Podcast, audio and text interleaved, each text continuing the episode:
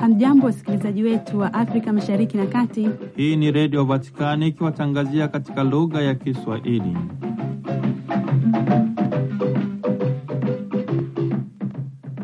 Ni kwa mara nyingine tena, ndugu msikilizaji wetu wa redio Vatikani, ninakukaribisha kusikiliza yanayojiri ndani ya viunga hivi. Kwanza ni muhtasari wake. Tunachapisha utangulizi wote wa Baba Mtakatifu Francisco katika kitabu kiitwacho kwanza uwe mali ya Mungu cha Austen, ambapo anasema kuzorota kwa nyumba yetu ya pamoja na mienendo ya watu wengi ni ishara za mgogoro wa kutokuwa watu wa Mungu, mafungo ya kiroho ili kuchaji tena betri zetu kati ya shinikizo kubwa za mivutano ya jamii yenye ushindano wa kupindukia. Lakini mafungo ya Kikristo ni tofauti sana na likizo ya ustawi. Kutoka ofisi ya vyombo vya habari Vatikani inabainisha kuwa Dominika tarehe 28 Aprili 2024 Baba Mtakatifu Francisco anatarajia kwenda ziara yake huko Venesia nchini Italia. Ni katika muktadha wa kutembelea banda la Vatikani katika maonyesho ya sitini ya kimataifa ya sanaa. Baba Mtakatifu Francisco amewateua kuwa maaskofu wasaidizi wa jimbo kuu la Nairobi nchini Kenya, Mheshimiwa sana Simon Peter Kamumoe wa jimbo kuu hilo hilo ambaye hadi uteuzi huo alikuwa ni msimamizi wa kanisa kuu la Familia Takatifu Nairobi, akimkabidhi kiti cha uwakilishi wa Tubune na Numidia. Vilevile mheshimiwa sana Pade Wallace Ng'ang'a Gachihi, jimbo hilo hilo, hadi uteuzi huo alikuwa ni paroko na mratibu wa huduma ya kichungaji ya jimbo kuu, kwa kumpatia makao ya tuka wa Mauritania. Baba Mtakatifu Francisco akikutana na washiriki wa mkutano mkuu wa baraza la chuo cha kipapa cha maisha walioanza mkutano kuanzia Jumatatu 12 hadi Jumatano 14 Februari 2024 kwa ajili ya kutafakari mtindo wa kiantropolojia unaouianisha taaluma mbalimbali huku wakiepuka utawala wa kiteknolojia. Amesisitiza zaidi zana mpya, hasa zisiharibu asili ya kina ya mwanadamu. Askofu Mkuu Gabriel Kacha, mwakilishi wa kudumu wa Vatikani katika Umoja wa Mataifa huko New York, Marekani, ametoa hotuba yake katika kikao cha 62 cha Tume ya Maendeleo ya Jamii tarehe 12 Februari 2024. Mada ya kikao hicho iliongozwa na kukuza maendeleo na haki ya kijamii kupitia sera ya kijamii ili kuharakisha maendeleo katika kutekeleza ajenda ya elfu mbili na thelathini ya maendeleo endelevu na kufikia lengo la jumla la kutokomeza umaskini. Habari zina nyingine utapata kuzisikiliza tulizokuandalia na Padre Richard Mjigwa. Mwisho wa habari hizi utasikiliza tafakari la neno la Mungu linalokuandaa katika siku ya Jumatano ya Majivu linaloletwa kwako na Padre Paskali Yondo. Ni Angella Rwezaula anakukaribisha.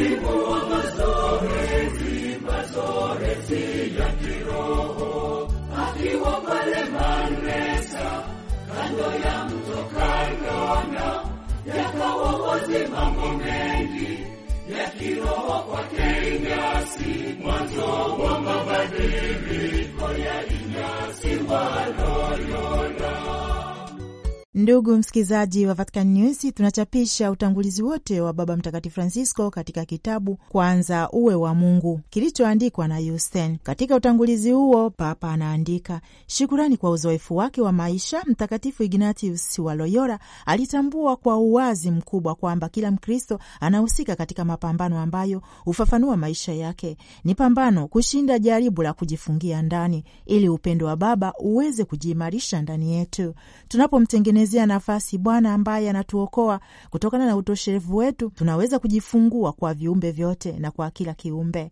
Tunakuwa njia ya maisha na upendo wa Baba, na hapo ndipo tunaweza kutambua maisha ni nini hasa, zawadi kutoka kwa Baba ambaye anatupenda sana na anataka tuwe mali yake na ya kila mmoja wetu. Pambano hili tayari limeshashinda kwa ajili yetu na Yesu kupitia kifo chake cha aibu pale msalabani na kufufuka kwake. Kwa njia hii Baba alitufunulia mara moja na kwa wote na kwa wakati wote kwamba upendo wake una nguvu zaidi kuliko nguvu yoyote katika ulimwengu huu. Lakini hata hivyo, kukumbatia ushindi huu na kuufanya kuwa halisi bado ni changamoto. Tunaendelea kujaribiwa kujifungia wenyewe kwa neema hiyo, kuishi kwa njia ya kidunia kwa udanganyifu wa kuwa na uhuru na kujitegemea. Migogoro hii yote mbaya ambayo inatuzingira ulimwenguni kote, kuanzia na shida ya kiikolojia hadi vita hadi dhuluma kwa maskini na dhaifu, ina mizizi katika kukataa huku kuwa mali ya Mungu kabisa na ya kila mmoja. Kanisa hutusaidia kwa njia nyingi kupambana na jaribu hili. Mapokeo na mafundisho yake, mazoezi ya sala na maungamo na adhimisho la kawaida la Ekaristi ni njia za neema zinazotufungua ili kupokea zawadi ambazo Baba anataka kumimina juu yetu. Miongoni mwa mapokeo haya kuna mafungo ya kiroho na kati ya hayo kuna mazoezi ya kiroho ya Mtakatifu Ignatius wa Loyola. Mafungo ya kiroho ili kuchaji tena betri zetu yamekuwa maarufu sana kati ya shinikizo kubwa na mivutano ya jamii yenye ushindani wa kupindukia. Lakini mafungo ya Kikristo ni tofauti sana na likizo ya ustawi. Kiini cha uangalifu sio sisi, bali ni Mungu mchungaji mwema na ambaye badala ya kututendea kama kwamba sisi ni mashine, anajibu mahitaji ya ndani kabisa ya watoto wake wapendwa. Mafungo ni wakati ambapo muumba anazungumza moja kwa moja na viumbe vyake, akiwasha roho zetu kwa upendo na sifa zake, ili tuweze kumtumikia Mungu vema wakati ujao, kama maneno ya Mtakatifu Ignatius. Upendo na huduma, hizi ndizo nguzo mbili za mafungo ya kiroho. Yesu anakuja kukutana nasi, anavunja minyororo yetu ili tuweze kutembea pamoja naye kama wanafunzi na washirika. Baba Mtakatifu Francisco anaongeza, ninapofikiria matunda ya mafungo, ninamwona Yesu mbele yangu akimwambia yule aliyepooza kwenye kidimbwi cha Bethsaida, simama, achukua kitanda chako uende. Rejea Yohane tano sura ya kwanza hadi ya kumi na sita. Ni amri inayopaswa kutii, lakini wakati huo huo ni mwaliko wake wa fadhili na upendo zaidi. Mtu huyo alikuwa amepooza ndani, alijihisi kushindwa katika ulimwengu wa wapinzani na washindani.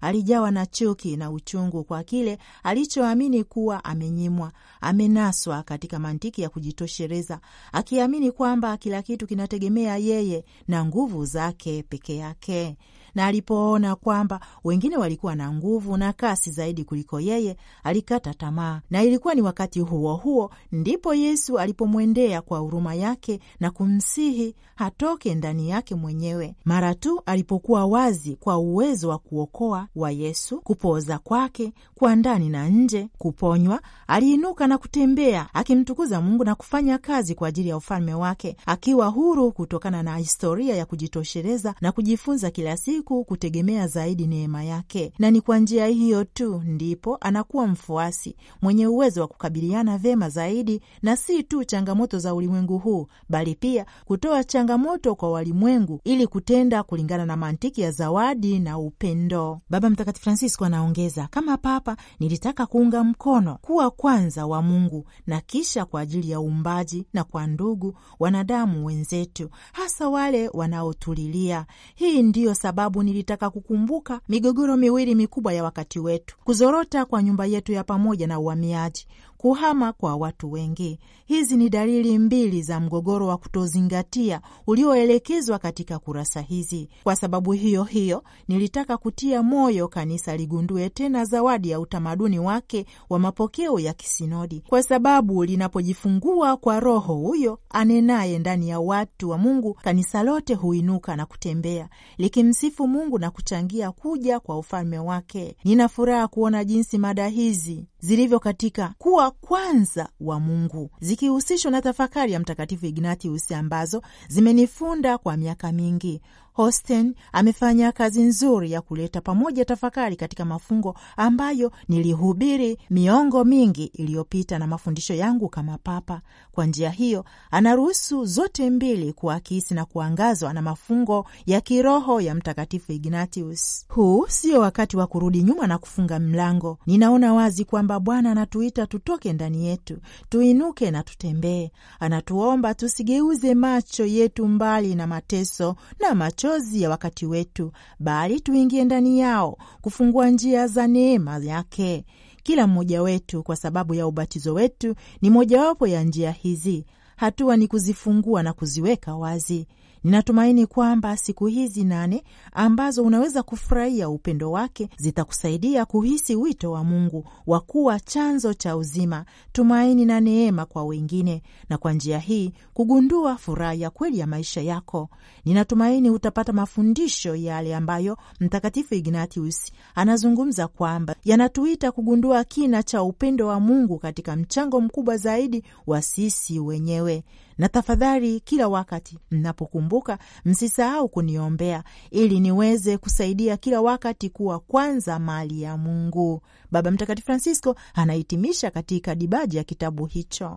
Basi Mtakatifu Inyasi alitafakari kwa kina na kufanya uamuzi wa kumfuata Kristu katika maisha yake yote.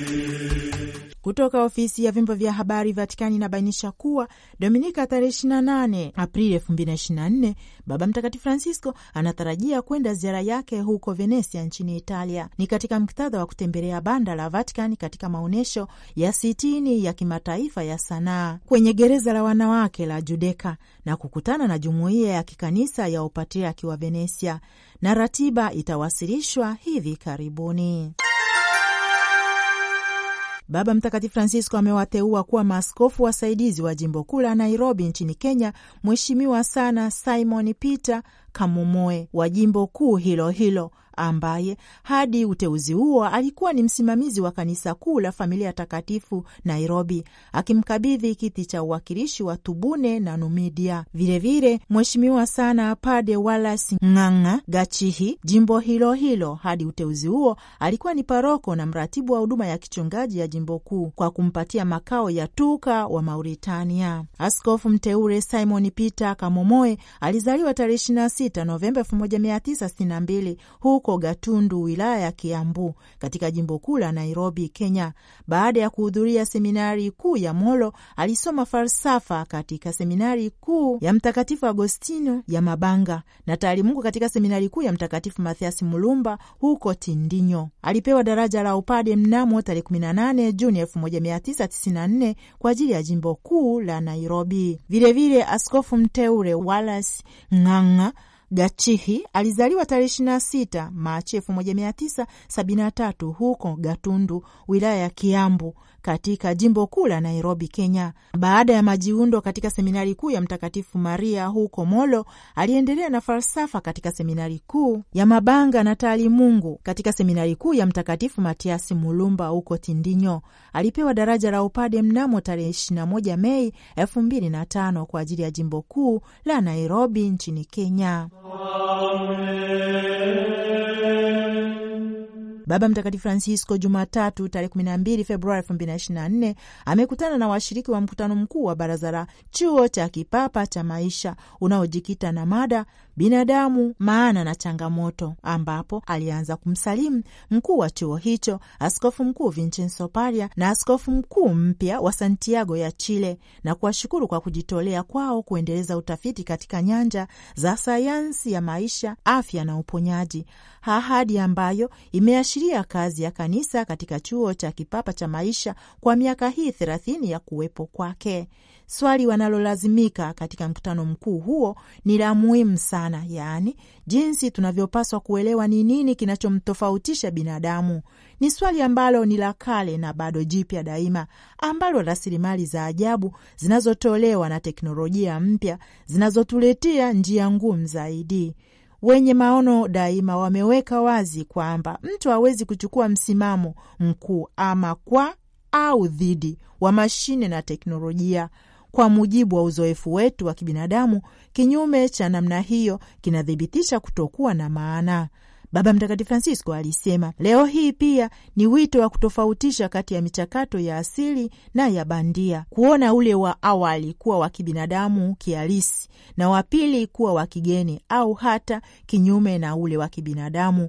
huthibitisha vivyo hivyo kuwa hautoshi. Kinachohitajika badala yake ni kuweka maarifa ya kisayansi na kiteknolojia ndani ya upeo mpana zaidi wa maana, na hivyo kuepusha hali ya juu ya dhana ya kiteknolojia. Baba Mtakatifu Francisco ametoa mfano wa jaribio la kumlazimisha mwanadamu kwa njia na mbinu zinazotolewa na teknolojia. Mtazamo kama huo unajumuisha kupunguzwa kwa wanadamu. Askofu Mkuu Gabriel Kacha, mwakilishi wa kudumu wa Vatican katika Umoja wa Mataifa huko New York, Marekani, ametoa hotuba yake katika kikao cha 62 cha Tume ya Maendeleo ya Jamii tarehe 12 Februari 2024. Mada ya kikao hicho iliongozwa na kukuza maendeleo na haki ya kijamii kupitia sera ya kijamii ili kuharakisha maendeleo katika kutekeleza ajenda ya elfu mbili na thelathini ya maendeleo endelevu na kufikia lengo la jumla la kutokomeza umaskini. Katika hotuba hiyo, Askofu Mkuu Kacha alisema, tunapofanya kazi ya kukuza maendeleo ya kijamii na haki ya kijamii, ni muhimu kukumbuka kwamba tuna wajibu maalum kwa wale ambao ni maskini na walio katika mazingira magumu. Papa Francisco ameeleza hili kama sharti la kimaadili muhimu kwa ajili ya kufikia manufaa ya wote. Kwa watu wengi mno, kukidhi mahitaji ya kimsingi kumebaki kuwa shida ya kila siku. Kwa sababu hiyo, ni lazima tufanye kazi ili kupunguza athari za umaskini kwa kushughulikia kwanza sababu zake zote, mifumo thabiti ya ulinzi wa kijamii ikijumuisha mifumo ya pensheni inayothamini na kuzingatia majukumu ya kila familia na malezi ni nyenzo muhimu katika kupambana na umaskini na kuhakikisha kwamba mahitaji ya kimsingi ya kila mtu yanatimizwa.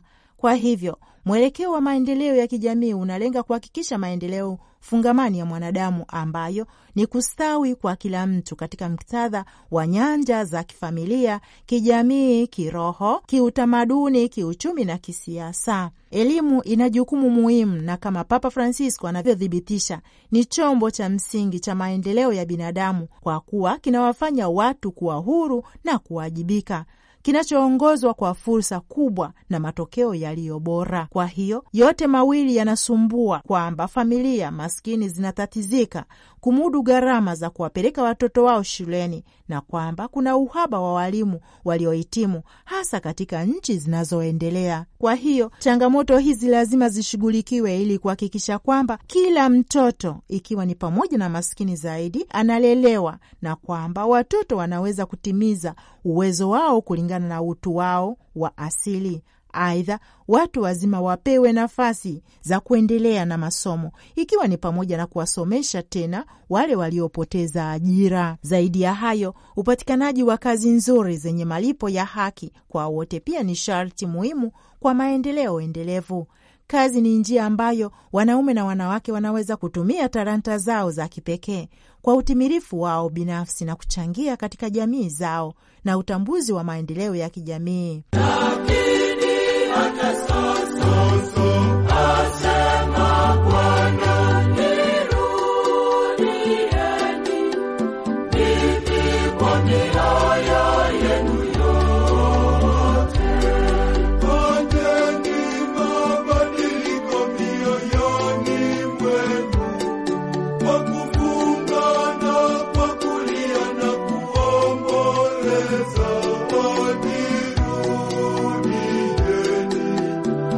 Karibu ndugu msikilizaji wa Radio Vatikani katika tafakari ya neno la Mungu, Jumatano ya Majivu. Ni siku ya kwanza ya kipindi cha Kwaresima mwaka B 2024 katika liturujia ya Kanisa. Ujumbe wa Kwaresima wa Baba Mtakatifu Francisco mwaka huu 2024 umejikita katika maneno haya: kupitia jangwa Mungu anatuongoza kwenye wokovu.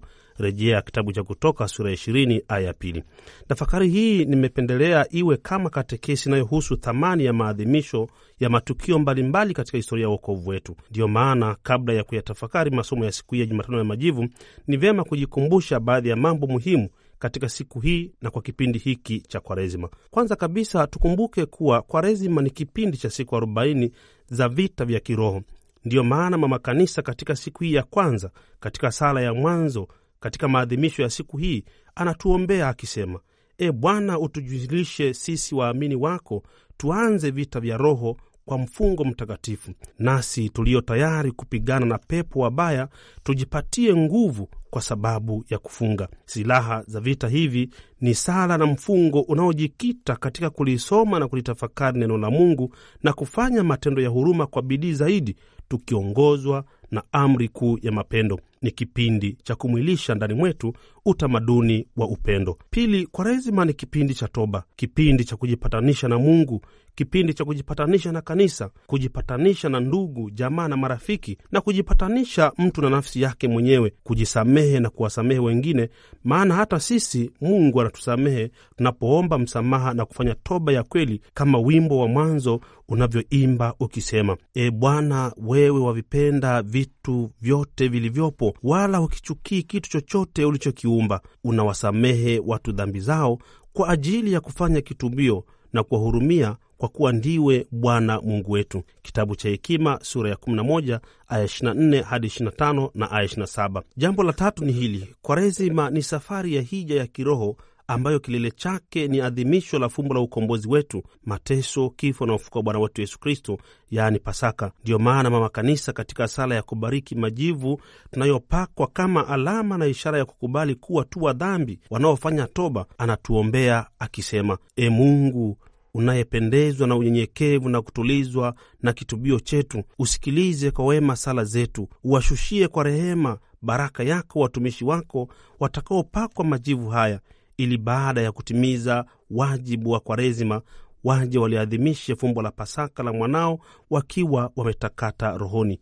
Na katika sala ya kuombea dhabihu anatuombea akisema: E Bwana, tunatoa sadaka hii ya kuanzia Kwaresima na kukuomba tuzishinde tamaa mbaya kwa matendo ya kitubio na mapendo, nasi tukisha takaswa dhambi tuwe na ibada ya kuadhimisha mateso ya mwanao. Kumbe kusali, kufunga, kutenda matendo ya huruma kwa upendo, kulisoma na kulitafakari neno la Mungu kwa bidii ndizo nguzo kuu msingi za kipindi hiki cha Kwaresima. Jambo la nne ni hili: kuchukua tahadhari. Kuna uwezekano wa kufikiri na kudhani kuwa hakuna jipya katika kipindi cha Kwaresima cha mwaka huu na cha mwaka uliopita. Tukumbuke kuwa kila adhimisho la tukio lolote la kiliturujia katika historia ya wokovu wetu linapoadhimishwa katika mzunguko wa mwaka wa kiliturujia lina hali mbili. Hali ya kwanza ni kutukumbusha yaliyotokea zamani katika historia ya ukombozi wetu, na hali ya pili ni kuhuisha na kupeaisha maisha yetu ya kiroho. Kumbe maadhimisho haya ya kiliturujia yanafanya sehemu ya maisha yetu na yanatufanya tuonje upendo wa Mungu katika mafumbo yanayoadhimishwa katika kila hatua ya maisha yetu hapa duniani tunapoelekea katika maisha ya umilele mbinguni. Kwa minajili hii, kila mwaka wa kiliturujia ni mpya na wapekee kabisa. Hakuna mwaka unaofanana na mwingine, maana kila mwaka unapyaisha na kuisha maisha yetu ya kiroho na hivyo kutuleta karibu zaidi na Mwenyezi Mungu. Kumbe tusikianze kipindi hiki kwa mazoea, kana kwamba hakuna jipya lolote, bali kwa unyenyekevu na usikivu mkuu tufungue macho na masikio ya mioyo yetu tuweze kujichotea neema na baraka zitokanazo na kipindi hiki kitakatifu. Somo la kwanza ni la kitabu cha nabii Yoeli sura ya pili aya 12 hadi ya 18. Katika somo hili Mungu kwa kinywa cha nabii Yoeli anatuita tumrudie yeye kwa mioyo yetu yote, kwa kufunga na kwa kulia na kwa kuomboleza. Tunaambiwa tuirarue mioyo yetu na siyo mavazi yetu. Hii ni kwa sababu katika siku za Agano la Kale watu walikuwa na desturi ya kurarua mavazi yao kama ishara ya kufanya toba. Hata hivyo, walikuwepo wengine waliorarua mavazi yao kama ishara tu ya nje, lakini ndani ya mioyo yao hawakuwa na toba ya kweli. Mioyo yao ya jiwe haikubadilika, walibaki kama walivyokuwa tangu awali. Tunaalikwa tusifanye hivyo, tuwe na toba ya kweli. Nabii Yoeli anatuita tumrudie Mungu kama mtu mmoja moja na pia kama jumuiya, maana kuna dhambi na makosa ya mtu mmoja moja, na zaidi sana kuna dhambi na makosa ya jumuiya au jamii. Kumbe huu ni mwaliko na mwito wa toba kwa watu wote, wazee, vijana, watoto. Ni mwaliko wa toba ya kijumuiya, ni mwaliko wetu sote kufanya toba ya kweli na kumrudia Mungu. Ni katika muktadha huu siku ya kwanza ya Kwaresima inapambwa na tendo la kiroho la kupakwa majivu katika paji la uso. Tendo hili ni ishara ya kukubali kuwa tu wa dhambi tunayohitaji kufanya toba ili tusamehewe. Ndiyo maana katika wimbo wa katikati tunaimba na mzaburi kwa matumaini makubwa, tukiitegemea huruma ya Mungu tukisema, uturehemu e Bwana, kwa kuwa tumetenda dhambi. E Mungu unirehemu sawasawa na fadhili zako kiasi cha wingi wa rehema yako uyafute makosa yangu, unioshe kabisa na uovu wangu, unitakase dhambi zangu. Maana nimejua mimi makosa yangu, na dhambi yangu i mbele yangu daima. Nimekutenda dhambi wewe peke yako, na kufanya maovu mbele za macho yako. E Mungu, uniumbie moyo safi, uifanye upya roho iliyotulia ndani mwangu. Usinitenge na uso wako, wala Roho yako Mtakatifu usiniondolee. Unirudishie furaha ya wokovu wako, unitegemeze kwa roho ya wepesi. E Bwana, uifumbue midomo yangu, na kinywa changu kitanena sifa zako. Zaburi ya 51 aya ya kwanza hadi ya nne, ya kumi hadi ya kumi na ya kumi na tano. Basi wimbo huu iwe sala yetu ya toba na kumwomba Mwenyezi Mungu tunapoanza kipindi hiki kitakatifu cha Kwaresima. Somo la pili na waraka wa pili wa Mtume Paulo kwa Wakorinto sura ya tano aya ishirini hadi sura ya sita aya pili. Katika somo hili Mtume Paulo anatusihi tupatanishwe na Mungu kwa njia ya Kristo, mwana pekee wa Mungu, ambaye Mungu mwenyewe alimtuma aje kutukomboa kutoka utumwa wa dhambi. Mungu asiyejua dhambi alimfanya Yesu Kristo kuwa dhambi kwa ajili yetu, ili sisi tupate kuwa haki ya Mungu katika yeye. Yesu Kristo hakujua dhambi, lakini alifanywa kuwa dhambi ili sisi tusio haki tufanywe kuwa haki katika yeye.